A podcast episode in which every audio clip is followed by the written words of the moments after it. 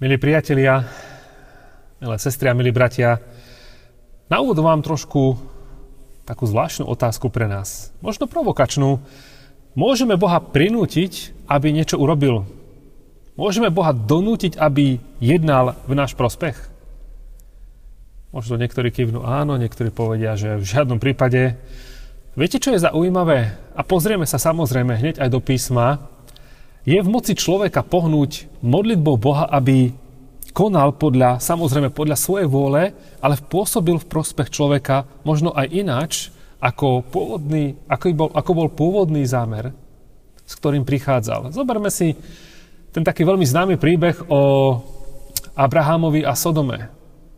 Keď išiel hospodin do Sodomy, mám povedať Abrahamovi, čo chystám urobiť, povedal mu to a my vieme, ako tá licitácia dopadla, že z 50 ľudí, keď ho Abraham za, z, zničíš celé mesto, ak tam nájdeš 50 spravodlivých. Nezničím. A my vieme, na aké číslo to stiahol. 10 spravodlivých. Zoberme si Mojžiša. Po tom fatálnom fiasku, keď bol hore na vrchu Sinaj, príjmal zákon, príjmal Bože prikázania. Po, tej, po tých fantastických zázrakoch, ktoré sa diali, ako putoval od 10 egyptských rán po Sinaj, izraelský národ. Čo tento národ urobil? Zlaté tela. Ty si náš Boh. To je neuveriteľné. To je ináč obraz nášho srdca. Boh sa tak rozhneval vo svojom svetom hneve, že chcel tento národ zničiť. Mojžiš ho uprosil, nie, neurob to. Ja ho zničím, Mojžiš z teba urobím nový národ. Nie, prosím, nie. Modlil sa, zápasil. Boh cúvol. Boh na to reagoval. Kladiem tú otázku opäť a znova. Môžeme Boha prinútiť, uprosiť, aby jednal v náš prospech. Možno si povieme, kto som, ja nie som Mojžiš, ja nie som Abraham, ja nie som Dávid, Pavel a tak ďalej. Porovnávame sa s veľkými mužmi písma, ale moja otázka je, kto si potom? Aká je moja identita? Som Boží syn a Božia dcera? Si Božia dcera? Môžeš to povedať, áno, páne, ja ti patrím. Ja som už tvoj, ja mám novú identitu, tak mi to hovorí písmo, hovorí mi to Duch Svetý. Ja tomu verím z celého srdca. Ak tomu veríš a vieš, že tvoje občianstvo je v nebi, tak si predsa jeho dieťa. A Boh miluje, tak nás miloval, že nám všetko odpustil. Prečo by potom nejednal v tvoj prospech? Ale samozrejme to nie je také jednoduché a my ľudia máme tendenciu takéto veci veľmi rýchlo zneužiť. A ja sa dnes chcem pozrieť na túto otázku cez príbeh e, proroka Daniela. A cez príbeh, ktorý je asi jeden z najznámejších, keď sa Daniel ocitol v jame s levmi. My do tej jamy už teraz priam nepôjdeme, na to nie je priestor, ale chcem dať dôraz na to, čo urobilo Daniela takým výnimočným, prečo musel nakoniec do tej jamy ísť. Bola tam určitá skupina ľudí, ktorá mala veľký vplyv aj na kráľa, prišli a doslova kráľa zmanipulovali, aby vydal príkaz. A budem teraz čítať z Božieho slova zo 6. kapitoly. Kráľu, daj takýto zákaz. Každého, kto by v priebehu 30 dní požiadal o niečo akéhokoľvek boha alebo človeka okrem teba, kráľ, nech ho hodia do jamy s levou. Takže kráľ, vydaj takéto rozhodnutie a podpíš ho ako písomný rozkaz, ktorý sa nemôže zmeniť podľa zákona Medov a Peržanov, ktorý nemôžno zrušiť.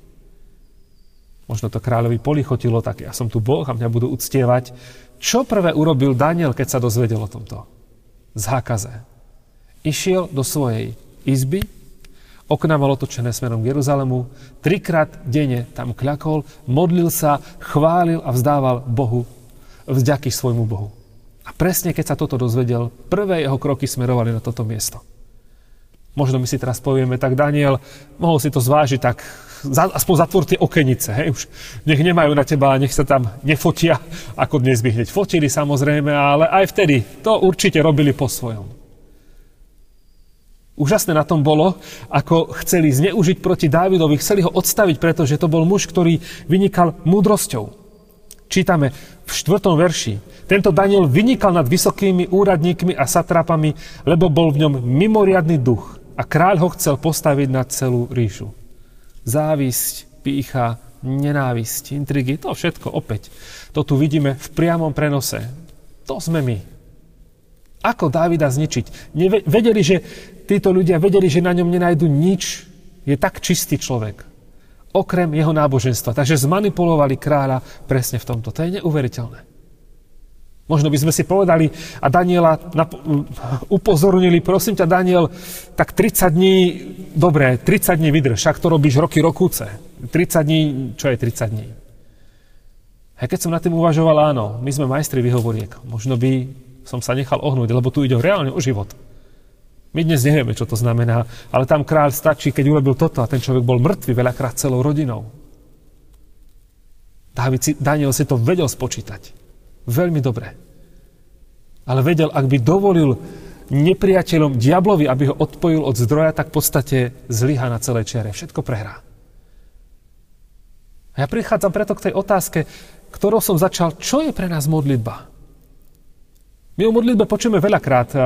Toľko kázni, toľko prednášok, možno keď zase kázeň, zase premýšľanie o modlitbe, len prevrátime oči, ale čo je, milý brat, milá sestra, pre teba naozaj modlitba? Je to povinnosť? Je to niečo, čo si musím odrobiť? No dobre, už som sa pomodlil a idem po svojom. Alebo je to vášeň, je to túžba, je to nevyhnutnosť, je to dýchanie, je to zdroj, kde si a čerpáš, kde si v osobnom kontakte, v intimite so svojím Bohom za zatvorenými dverami a proste na tebe to vidieť. Ovocie Danielovo života tu. Toto bol zdroj, toto je tajomstvo. Čo bolo tajomstvo jeho života? Trikrát denne, verný. Nič ho nemohlo zastaviť.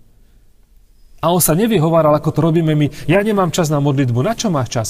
Daniel bol jeden z, z troch predstavených. Dlho, dlhodobo bol vysoko postavený muž. To bol manažer. On možno v kuse takto musel pozerať na hodiny, má plný diár.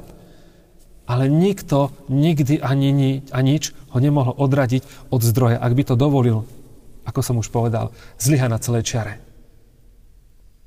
Možno preto sa diablovi v našich životoch tak darí. Lebo sme majstri vyhovoriek. Možno preto má taký úspech, lebo my dovolujeme svojou pohodlnosťou, lenivosťou, možno nepochopením to, čo to je rozhovor s Bohom, že má taký priestor, že tak často prehrávame v našich životoch. Že robíme jednoducho ústupky a opäť len opakujem tú otázku, čo som položil a ňou budeme, budem chcieť aj končiť. Čo je pre nás modlitba? keď sa povie. A nedajme konfirmačnú prí, e, nejakú poučku. Nestačí zarecitovať anieličku môj strážničku, to nie je modlitba. Nestačí ani odrecitovať oče náš. Toľkokrát ani nerozmýšľame, keď sa túto modlitbu modlíme a veľakrát ju používame ako mantru. Máme svoje rutiny, máme svoje zabehané veci. Ale tu ide o život s Bohom.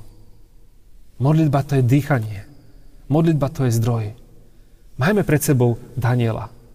Majme pred sebou jeho život. Ja neviem, čo príde zajtra do môjho života. Čo všetko nepriatelia Boží a, a diabloví služobníci alebo obyčajný život prinesie. Odreže ma to od zdroja?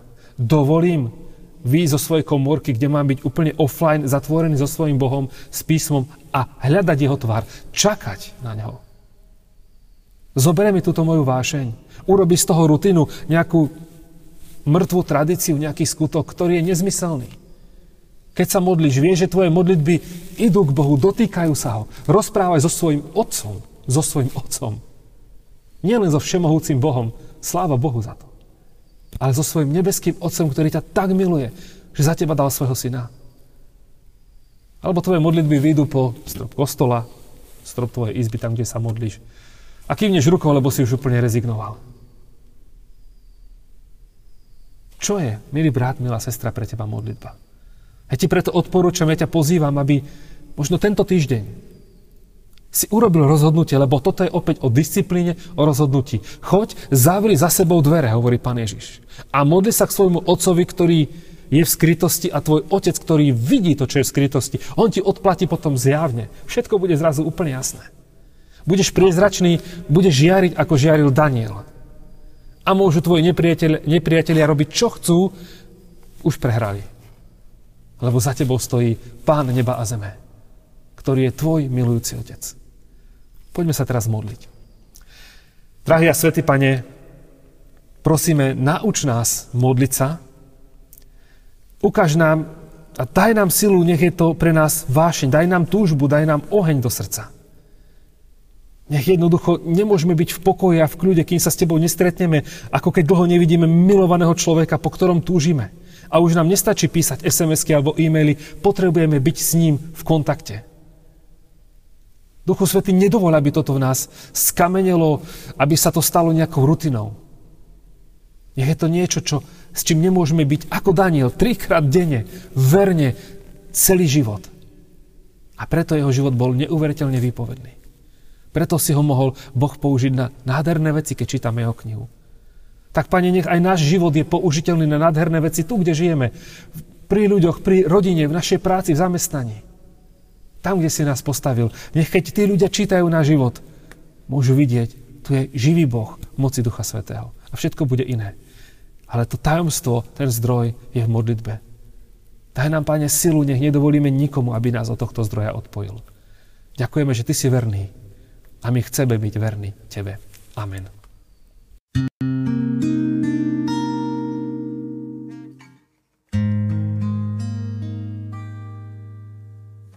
Moje srdce máš a tvoje hľadať chcem.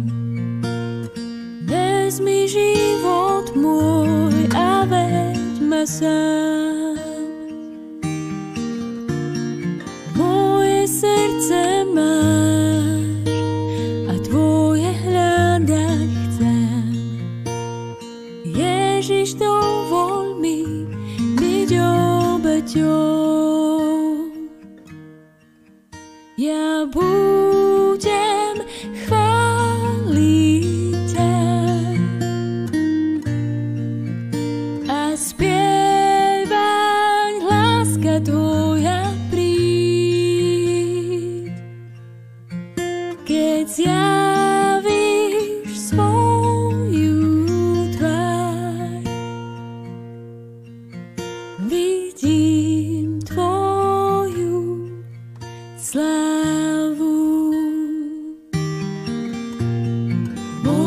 srdce máš a tvoje hľadať chcem. Vezmi život môj a veď ma sám. Moje srdce máš a tvoje hľadať chcem. Ježiš, dovol mi byť obeťou.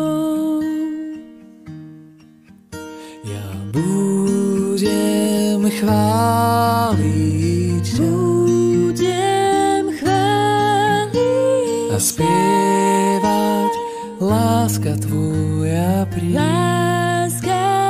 tvoju slávu.